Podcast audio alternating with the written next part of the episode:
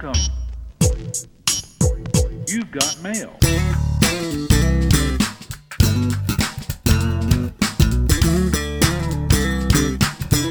Hey everyone, let's play a game.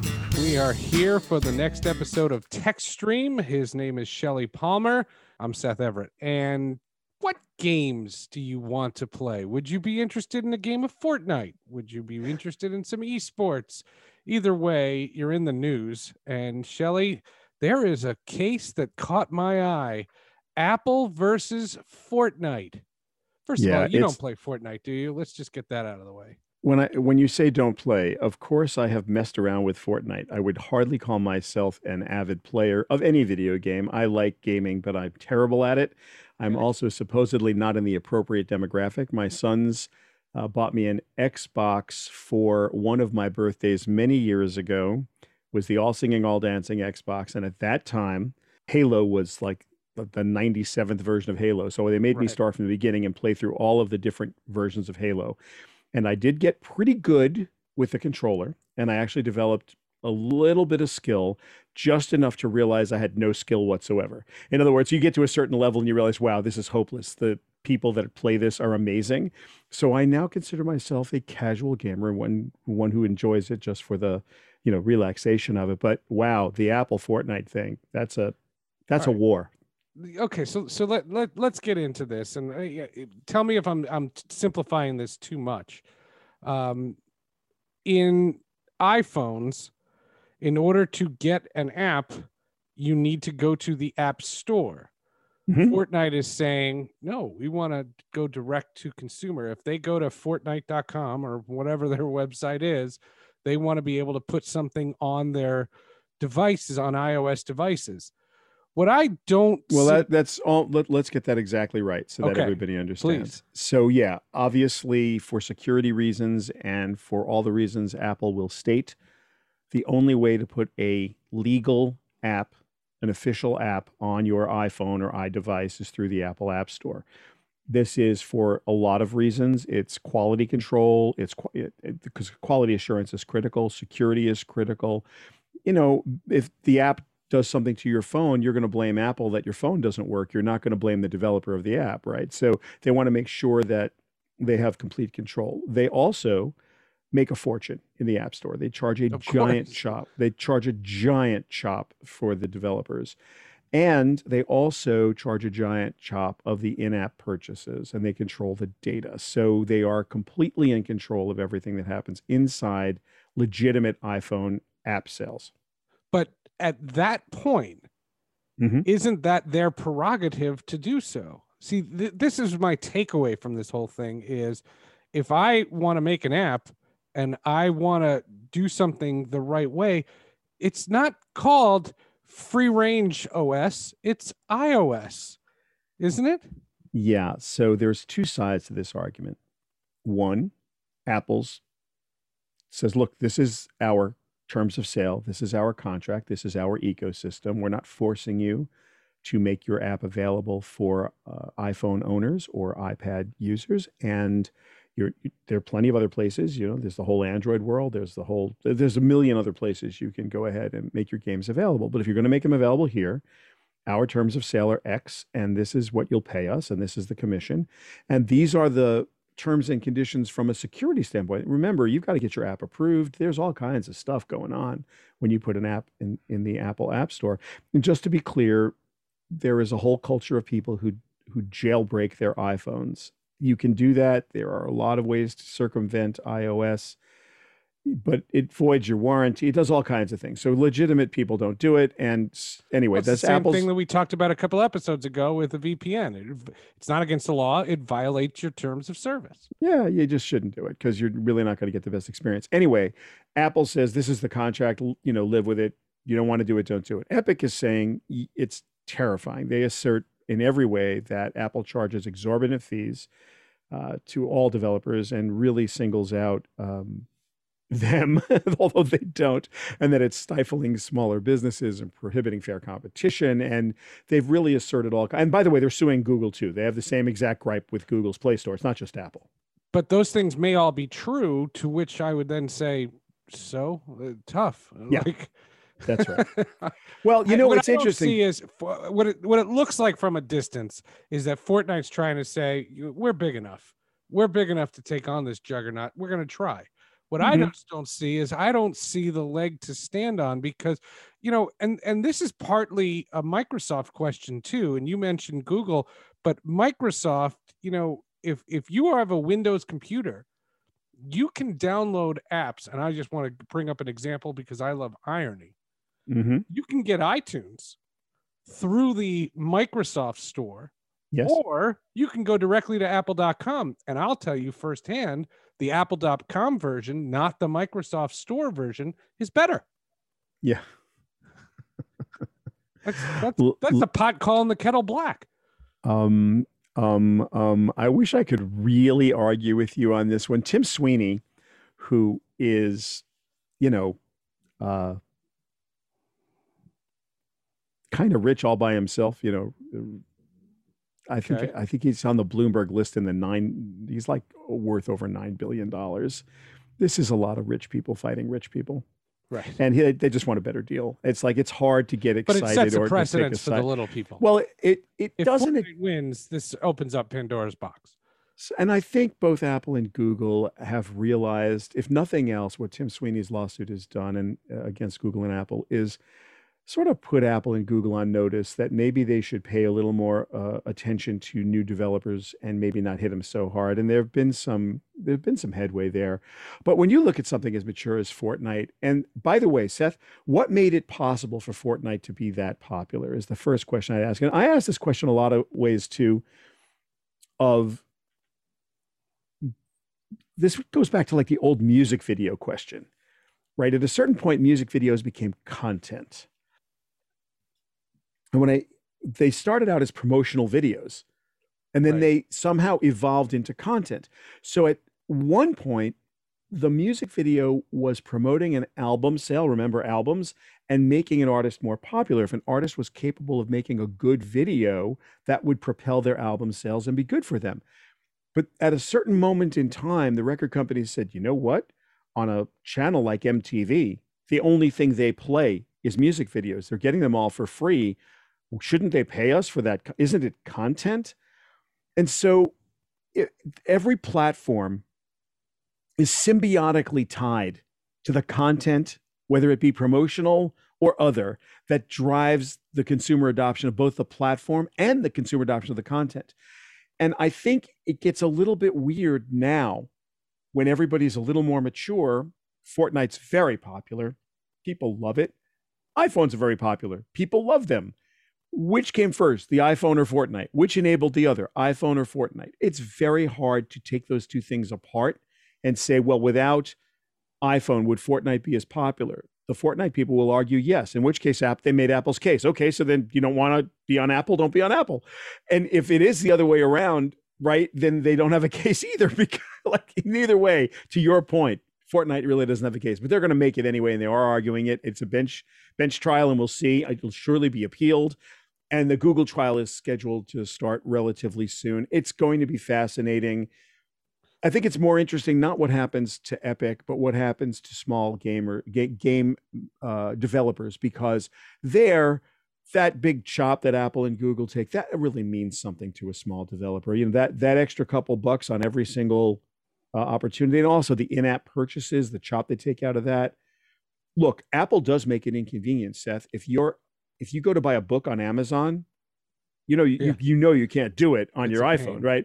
You go to download an Audible audiobook. You you can't download it directly. You've got to get it on your desktop and then put it on your device. Yep. I mean, Apple does make it really hard for competitive, and Spotify is mad at them also. Same reason, right? Spotify doesn't get to charge you, doesn't get to advertise the fact that you can buy an ad-free version of Spotify on your iOS device because Apple has Apple Music and they want to torture them, and they torture them. So is that unfair? I don't know. They own the iPhone ecosystem. Is that unfair? But that's the that's and that's the that's the point. The the you own the the, the ecosystem and when when it's an operating system that you've purchased, you're purchasing it under their rules. Yeah. And so that no, you know, if I want to say that I want to play uh my game, you know, I, I came up with the uh, the the Seth Everett game and we're playing that game, but you don't can't use Windows. Can't, you, and people are like, well, if you show me how to do it, I'll figure a way, and and and that'll be the story. And that's where this all comes down to. By the way, this court case will be broadcast live on Twitch. Yeah, That's yeah. Well, you That- know, that come was on, true. that is a joke. Of course, it's a joke, but actually, Twitch is fascinating too because they're they've redefined television. They've helped the esports business immeasurably, and the culture on Twitch is, I think, it's reflective in many ways of of the game gaming culture. It's so much like regular television it's kind of a little bit off topic, but Twitch is so much like regular television. You know, there are there are very specific times that things happen. The gamers don't do esports on Twitch; they practice on Twitch. But the ecosystem that's evolved around these practice sessions and some of the really good uh, gamers, it's spectacular. Um, the creativity and also the money that's being spent and the attention that's being spent. But I got a question for you, Seth. When when you look at when you look at the emergence of esports and the importance of video games in our culture right now, where does that sit in the greater sports spectrum? Like you cover a lot of sports in your in your other podcasts and it, just in general. Where do you see esports going from a sociology standpoint, from a popularity standpoint? I think it's growing, and I think the pandemic was a big benchmark for it because when sports were shut down, many sports went to esports. You know, football had football players playing Madden on Twitch. Uh, Mhm. the uh, car racing, Formula E, we talked about them last week. Uh, they did uh, virtual races on on Twitch. I mean, they the Twitch I, I thought had an amazing 2020. And full disclosure, I should say, uh, I work there uh, part time as a freelancer. I'm part of the Sports Accelerator program there. You have a Twitch channel as well. Uh, I follow your channel. I think you follow my channel. And I do. what I what I wonder about uh, their content and what they're doing, they're putting a ton of dollars into this Sports Accelerator program. Uh, not to me, they've they've brought in um, dozens of people like me, you know, broadcaster types, but from all over the country. And there is this voyeurism that is very esports connected. I'll show you how this all connects. But what a lot of these European um, sports accelerators, because I'm on a Discord with them and I see their stuff all the time, they watch games together. Yeah. So, so uh, you know, uh, you know, unless there's protest, Man U is playing Liverpool, and there are a bunch of people going on Twitch just to watch people watch a sport. Yeah. That is that is beyond peeping tom. That is that's incredible to me. Now, I am starting to understand why people watch people play video games. You know, I've dabbled. I, I was always a big uh, NHL fan, you know, and I played Madden in the 90s. And Mhm. my funny story is I played in a Madden league against the Denver Broncos in 1997 when they were the Super Bowl champions. And Yeah. our Madden final got delayed because those stinkers made the Super Bowl. And I remember back then, you know, I thought, you know, my interest level was much greater than it is now. But once I got this this new system of mine over the summer, uh, I started dabbling in NHL 21 and I played it on Twitch because I had this Twitch channel because of the Sports Accelerator program. I, I I'm I have this channel. Why not? And I did it at random hours of the day because you know I do a lot of morning radio, and there were people coming in droves to watch me play a video game. And I I would have signed up for that, Seth. vo- I would have definitely. I would have signed up for that immediately. I would have watched. Of course, I would have watched. Yeah.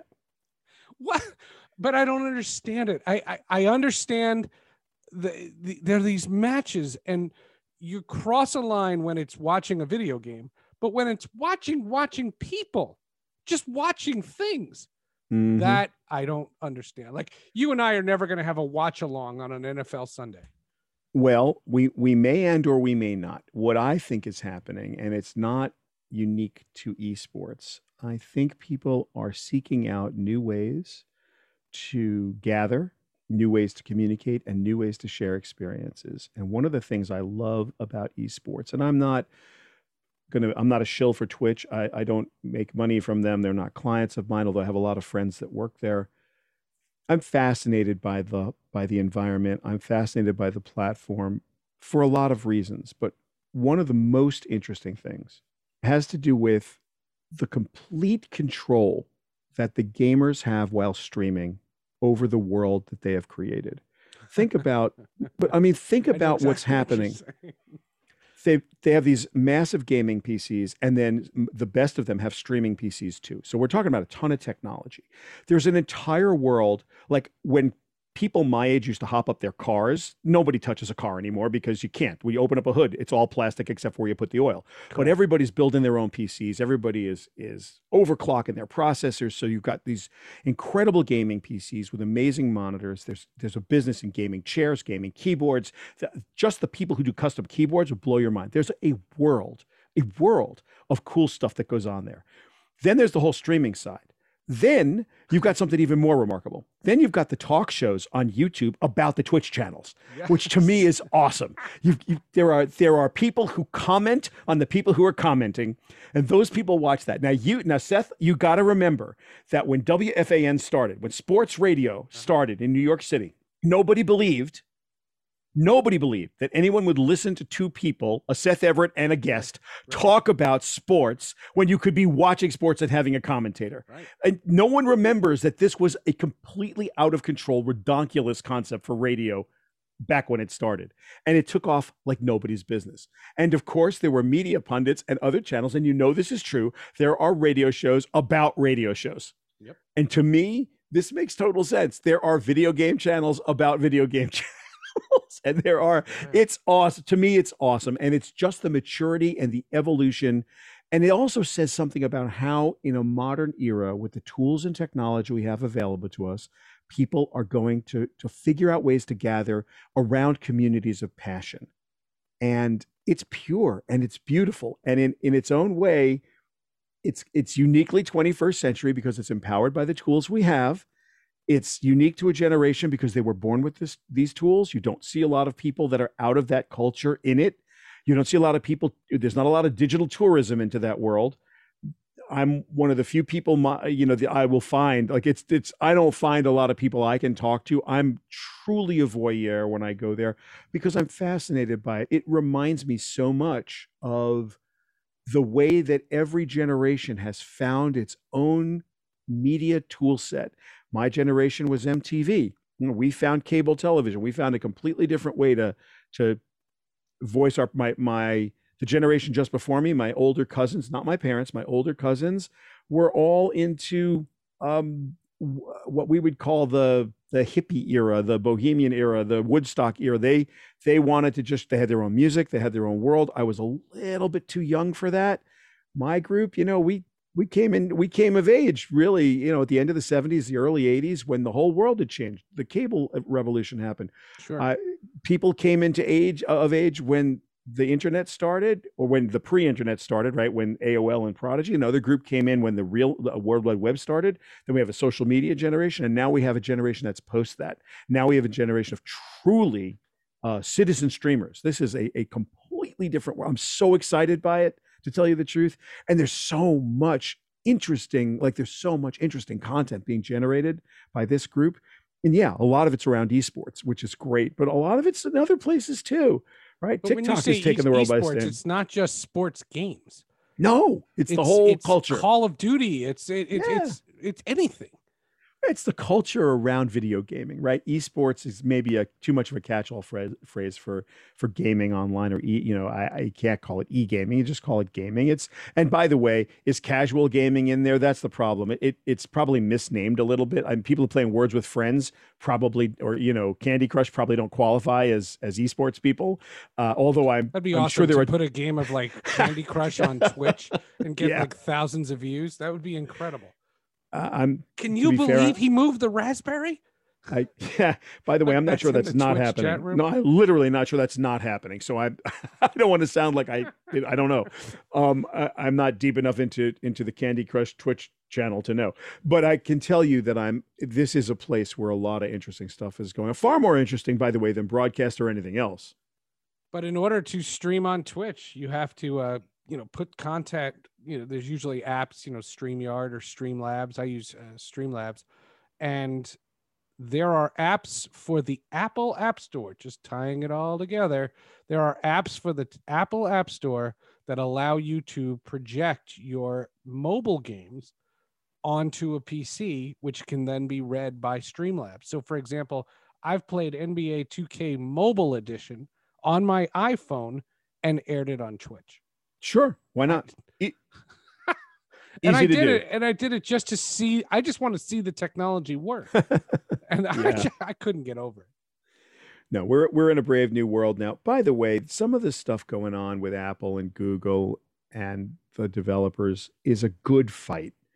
Right? I'm not saying that it shouldn't be more equitable and I'm certainly I'm look, we do a lot of program and app development at the Palmer Group and we're also, you know, subservient to Apple and Google's terms of service and like all of our clients could it be easier? Could it be better? Yeah. Is it too much of a separator?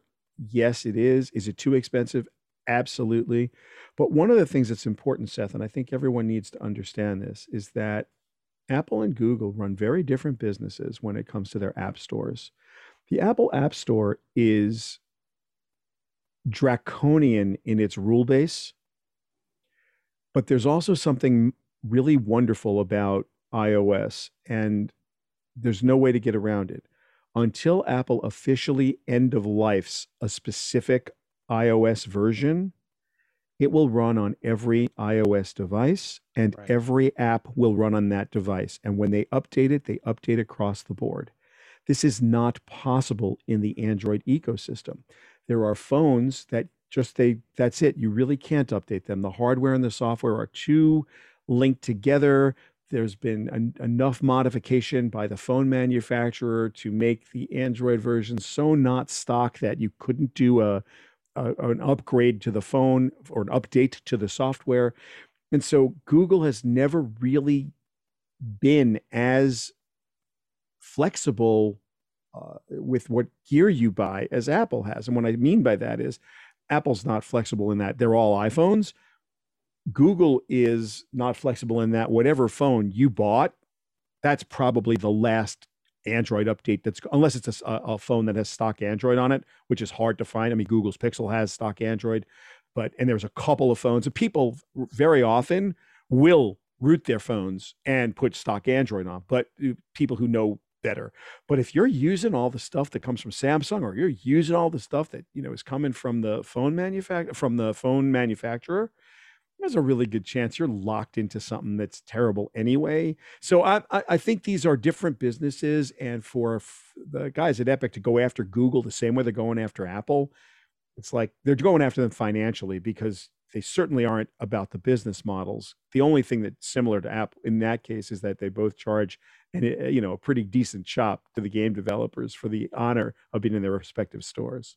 But what about? And I, I just want to throw one other like s- slider into the into this conversation, and that is a little known fact that Twitch is owned by Amazon. Yeah, it's not little known. you know, well, no, no, no, no. It's it's little. It, it doesn't get talked about enough. Right. And what I have learned uh, in the in recent times is that you can uh, air Amazon Prime programming on your Twitch channel. Yeah. Oh yeah. Yeah, of like, course. Really? Uh, And I'll they you- and they just purchased the uh, Thursday night NFL package. And this goes Mhm. back to a thing we talked about a couple of weeks ago. I'm only interested in when we fi- find out where the NFL Sunday ticket goes.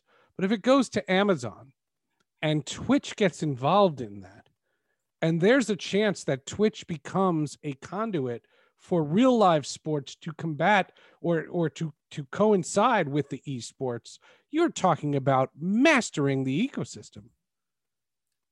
Amazon's strategy has been completely amazing when it comes to all of this. They, yeah, between IMDb, And they watch this court case and they're like, Haha, yeah, go either way, it's going to be on my channel. yeah.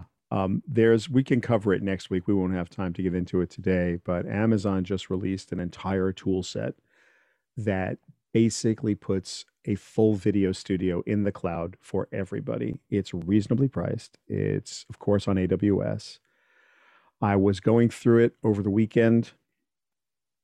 When you talk about ease of use and you talk about, you know, the the right way to approach this. Yes, they own Twitch. Yes, you can put your prime content on there, but the they really understand what's happening with video and they really understand what's coming. And I think if you think if you think Amazon is everywhere now, put on your seatbelt because this is uh, the stuff they're the stuff that they're just releasing now from a tool set perspective, I think is going to have a dramatic impact on how this the the actual manufacturing of content takes place, which is amazing to me, right? I mean, they're just they're everywhere. You know, you're on, they're, they're on the here, rent it, and here, make it. it's like it's amazing right. to me. It's no, amazing. The, the whole the whole thing is fascinating, and what I what I was getting at more so is um, a little known fact that you can, if you have Amazon Prime, uh, you can subscribe to a Twitch channel completely for free, and mm-hmm. Amazon play, pays the the tw- the Twitch account. Yes, that's right. That's right. It's that's a it's amazing. Well, I mean, they own they own the service, right? right? They they do. The other thing that's fascinating about Twitch, by the way, I tell anybody is, who's related to me, subscribe. If you're related yeah. to me, just subscribe to the channel. You don't even have to watch it. Yeah, that's right. that's right. no, the other thing that's amazing about Twitch actually is how super targeted their advertising is and how amazingly relevant they've been able to like we always talk about relevance and data and right person right time right place right content. The the people on twitch are so self-selected for what they're doing it's hard to see an ad there that you want to get out of your like it's amazing to me how spot on that stuff is. And i think it's just because it really is a community of passion. There are and by the way how smart was amazon to buy it? I don't know. Right, it, right. how it's just you know it's its own little world. Look seth we're in a place where epic is doing is doing the heavy lifting for a lot of small developers but don't you know it's it's basically selfishness shrouded in altruism. They're just trying to get a better deal for their shareholders. And it's hard to get excited about it because you know apple and google are like so valuable and so gigantic as companies and their market caps are so big. Oh poor apple you know really well but but that's but that's exactly what the theme of this podcast has become. You know it's it's not just tech it's pop culture. And to see the tech invade the pop culture and them to come out together is truly fascinating. And that, yeah. that's the fascinating part about the whole thing i would i would ask everybody who's listening to weigh in right i want to hear what people think because it doesn't matter what you and i think what it matters is how people feel about this is at is apple so ubiquitous now and so big that we have to treat it like something that owes us something right? Do, do they? What do they it's owe us? Entitlement, right? Right? Or or uh, are are like we think that about the cable industry, right? We think that about internet. We we forget that when we had to wire towns years ago, we had public service utility commissions had to franchise cable operators who had to put up millions and millions and millions and millions of dollars right. to, and rent phone poles and dig holes and you know put and take a giant financial risk. Well, of course, that's so many years ago. Nobody remembers it. It's now now I just hate my cable company the same way I hate the gas company, the same way I hate the utility bill. It's just a grudge buy, right? So is Apple a grudge buy? Oh, wow, I have to buy another phone now. I can't believe it. It's like, so no, but I'm serious. Like, or have they ascended to the point now where I take them for granted and they owe me something? And I want to know what people think about that because there's another way to look at it, which is you know they're they're innovating every day and they're you know incrementally improving every day and they're trying to make the world you know their products better and they're charging us for it, or do they owe me the next iPhone and it better be cheap? I don't know the answer. There's a Twitter account, and uh, we take all the comments. And so far, I'll say this about comments from people who hear the show: they've been really nice. Nobody's yes. really ripped any of us. Oh, which I mean, I thought they'd rip you at least. I'm just kidding. No, mo- no. Mostly people look. I'm binary, right? Either you like me or you don't like me, and mostly people are very vocal each way. Um, you know, and like I like to say, I'm never as smart as people say I am, and I don't think I'm anywhere near as stupid as people say I am. Although you never know. That's Shelly Palmer. I'm Seth Everett. Uh, that'll do it for this week's edition of Tech Stream. We will see you next week.